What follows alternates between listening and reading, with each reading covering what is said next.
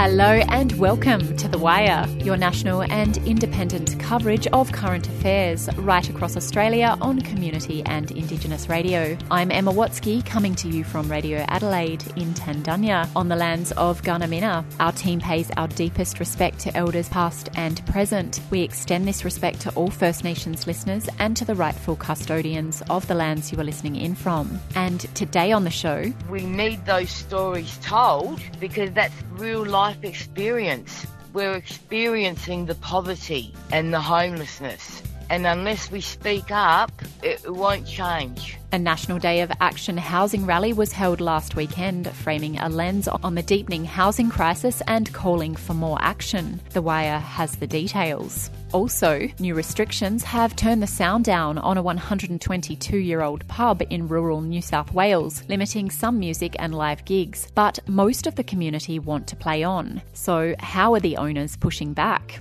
And later in the show, nationally, I think the figure is 30%. In South Australia, it's closer to 40% of people are living in rentals that have no minimum standards for things like insulation. Impacts of climate change continue to cause concern with summer temperatures set to peak. What could this mean for low income communities and renters? We'll have this and more for you over the next half hour. We're on air across Australia thanks to the Community Radio Network and the support from the Community Broadcasting Foundation.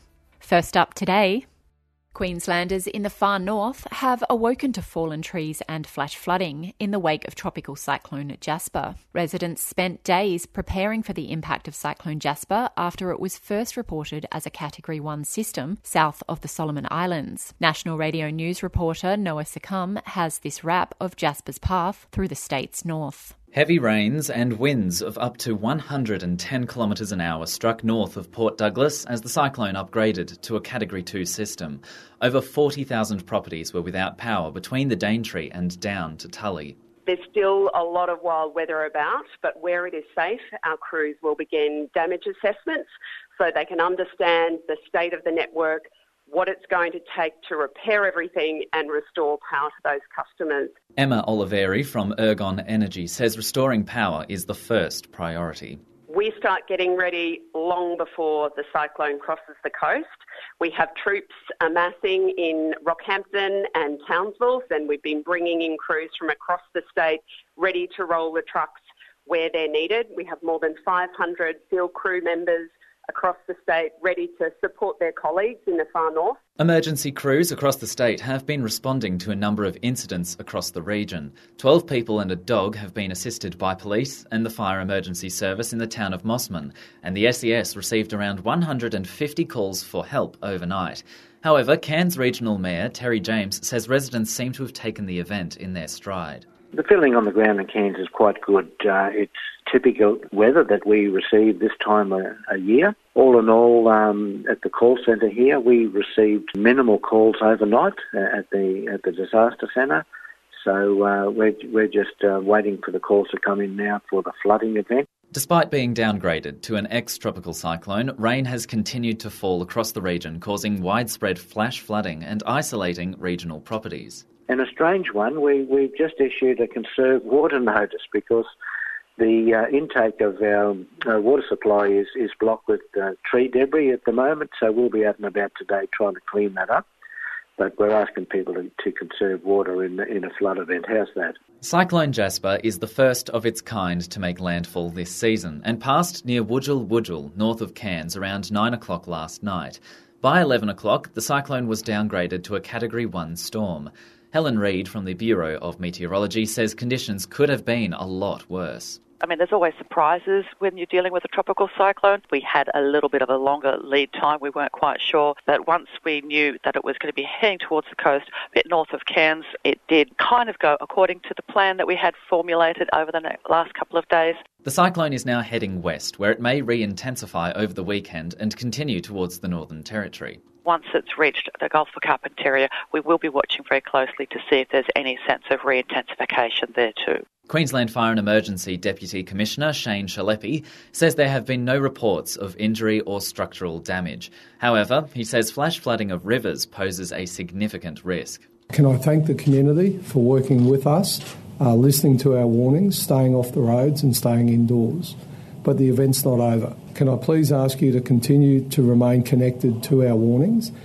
Despite continued warnings, Mayor James says it isn't anything the locals aren't ready for. Oh, absolutely, it's business as normal. You know, we, we're pretty resilient. We, we practice for this, and everything will be back online very, very quickly. I've been here uh, well over 60 years, so I'm used to this. Uh, I see it uh, every year. So the, the cleanup uh, and uh, what we're seeing is, is very, very minimal compared to what we've seen in the past. Cairns Regional Council Mayor Terry James, ending the report by National Radio News, Noah Succumb. If you're in an affected area in far north Queensland, help is available. Call QFES on 132 500.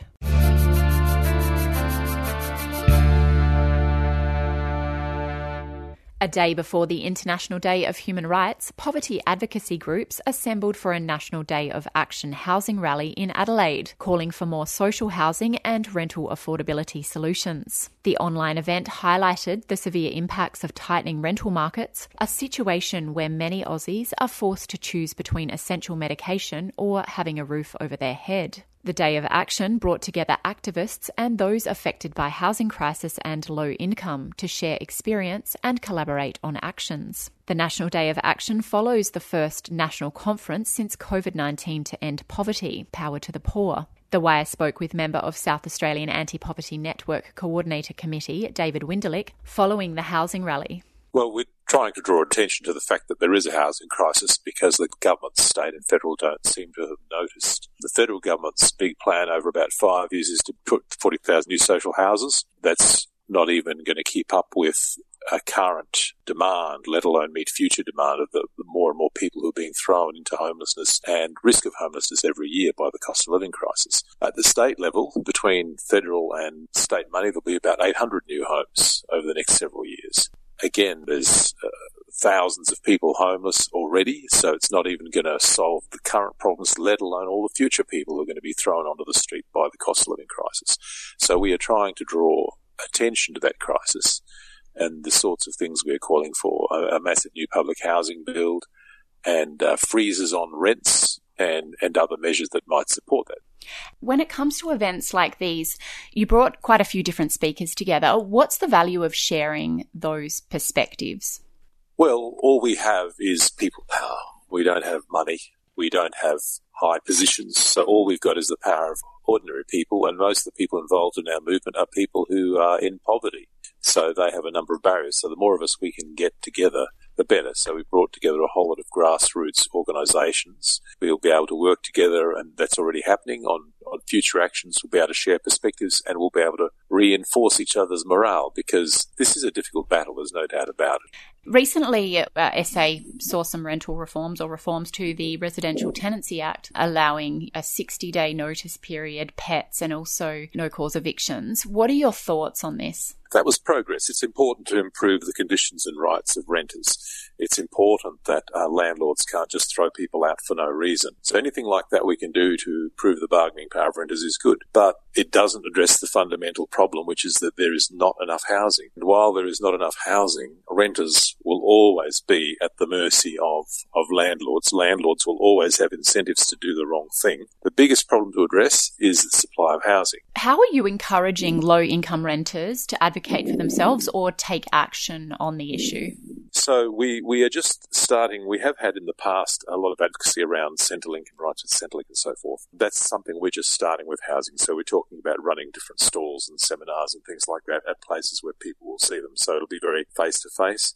In the past with Centrelink, we've often had people accompany job seekers and other people on Centrelink to interviews. So they have some support. I imagine we'll be thinking about things like that. And then of course there's the, um, all the policy advocacy we do now around media and talking to politicians and so forth to try and get more housing built and fairer rules. When we try and get progressive reform around things like the voice, if vast numbers of Australians are struggling to survive, they are just going to be thinking about their next meal, their next rent. They're not going to be have much brain space to to think about other issues of social reform, Anti Poverty Network's Rita McDonald spoke at both the National Conference along with the National Day of Action housing rally. She says the housing situation is now a humanitarian crisis and believes it is vital to voice concerns. When we speak up, that gives encouragement to others to speak up as well and to tell their stories. We need those stories told because that's real life experience. We're experiencing the poverty and the homelessness. And unless we speak up, it won't change. And what are your biggest concerns around that current housing crisis at the moment, in particularly in South Australia where we are? My biggest concern is that it's not going to get any better unless uh, the government takes some very drastic measures. I think it's just going to get worse and worse. The Peter Malinauskas government, the solution that they have is laughable. They need to, we need drastic measures. They need to address the vacant homes that we have here and get people housed now. It can be done. How much worse have you personally observed the situation, particularly in Adelaide's northern suburbs? It's absolutely drastic in in the north. I've said often that homelessness used to be a city problem, but now we've got homelessness on our doorsteps, literally. I've even had a homeless man sleeping on my porch. The homeless people are everywhere in the north. We've even got Tent City outside of a council office now. And unfortunately, council, they're not uh, seeing it, or they are seeing it, but they're ignoring it. And how does that make you feel, you know, seeing that and seeing it worsen over, I, I imagine it's worsened quite a lot over 2023? Yes, it makes me feel the government is not listening. Well, they might be listening, but they're not hearing us. The situation is going to get worse and worse, and it's depressing, very, very, very depressing, and very soul destroying too that the government are not listening to us. And that our Albanese, at the beginning, he said, no one left behind. Mm. And unfortunately, they have left us behind. They have no concern about what we're living through. And that's why we need to speak up. It's not even a political crisis or a housing crisis. This is a humanitarian crisis in a country like Australia. At the conference, you mentioned a number of vacant units. What do you have to say about this particular aspect as well? We've got houses and units. They've been years, uh, years of neglect. They haven't been maintained, but we've got uh, so many vacant homes, and we've I've approached the the uh, housing minister. I've even sent her photos and everything. If they address the empty houses that we have around, the, especially in the north, we could house people right now because so many of them are just dirty. They they can have people housing right now. Anti Poverty Network's Rita McDonald speaking with The Wire.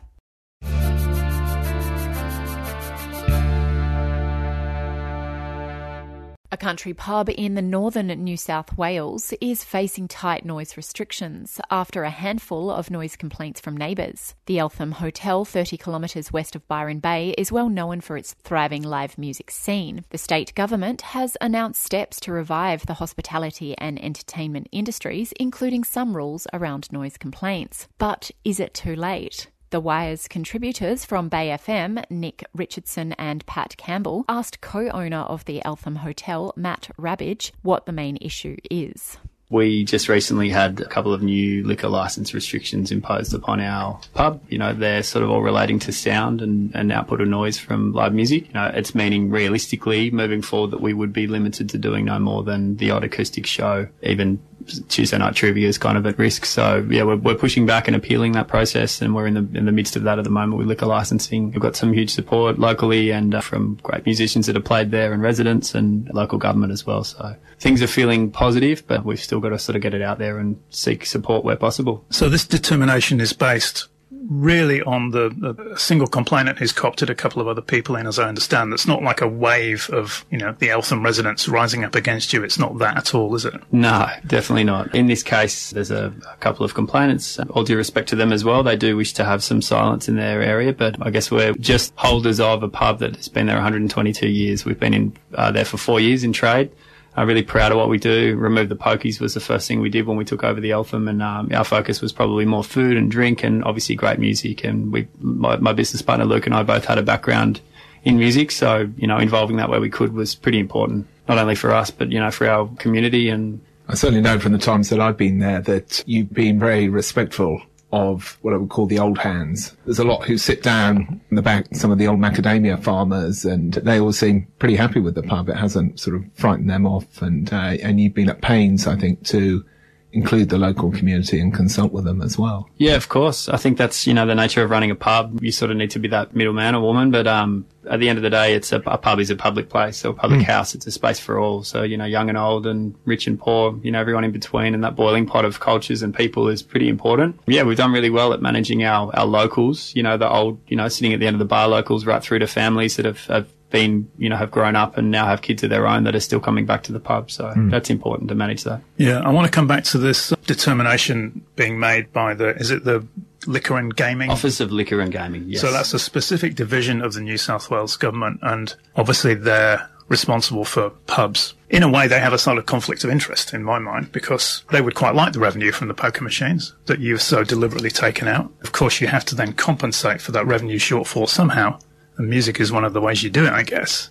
Yeah, I think it's um, it's an important note, that's for sure, and uh, we're very lucky to the Minns government at the moment. Part of you know people are seeing at the moment, but the uh, their reforms or their reinvigorations of nighttime economy that is happening right now, and some legislation just passed last week. It's poignant t- timing really to to note that our focus should be on live music and community events and less on gaming revenue. So that sort of sits in our favour, but at the end of the day, the cold hard facts are that we made noise in a rural area. It's really difficult with background noise comparables as well. It's near silence out there and we get that in a small space, but we've also made tremendous measures to appease our neighbours and to find those middle grounds. Both of you have been out to see shows where, you know, we have a hard curfew of 9.30 p.m. and it doesn't matter who the band is or how big they are, they'll be done by 9.30 and that makes it pretty special. And obviously that's to respect our neighbours. I've got to say that's one of the things I like about it, Matt. I can be home in bed by 10.15. Yeah, on a school night, you're safe. Nick, Nick, and I went to see scientists at the Northern a couple of weeks back and, uh, we're having pre-gig drinks at six o'clock.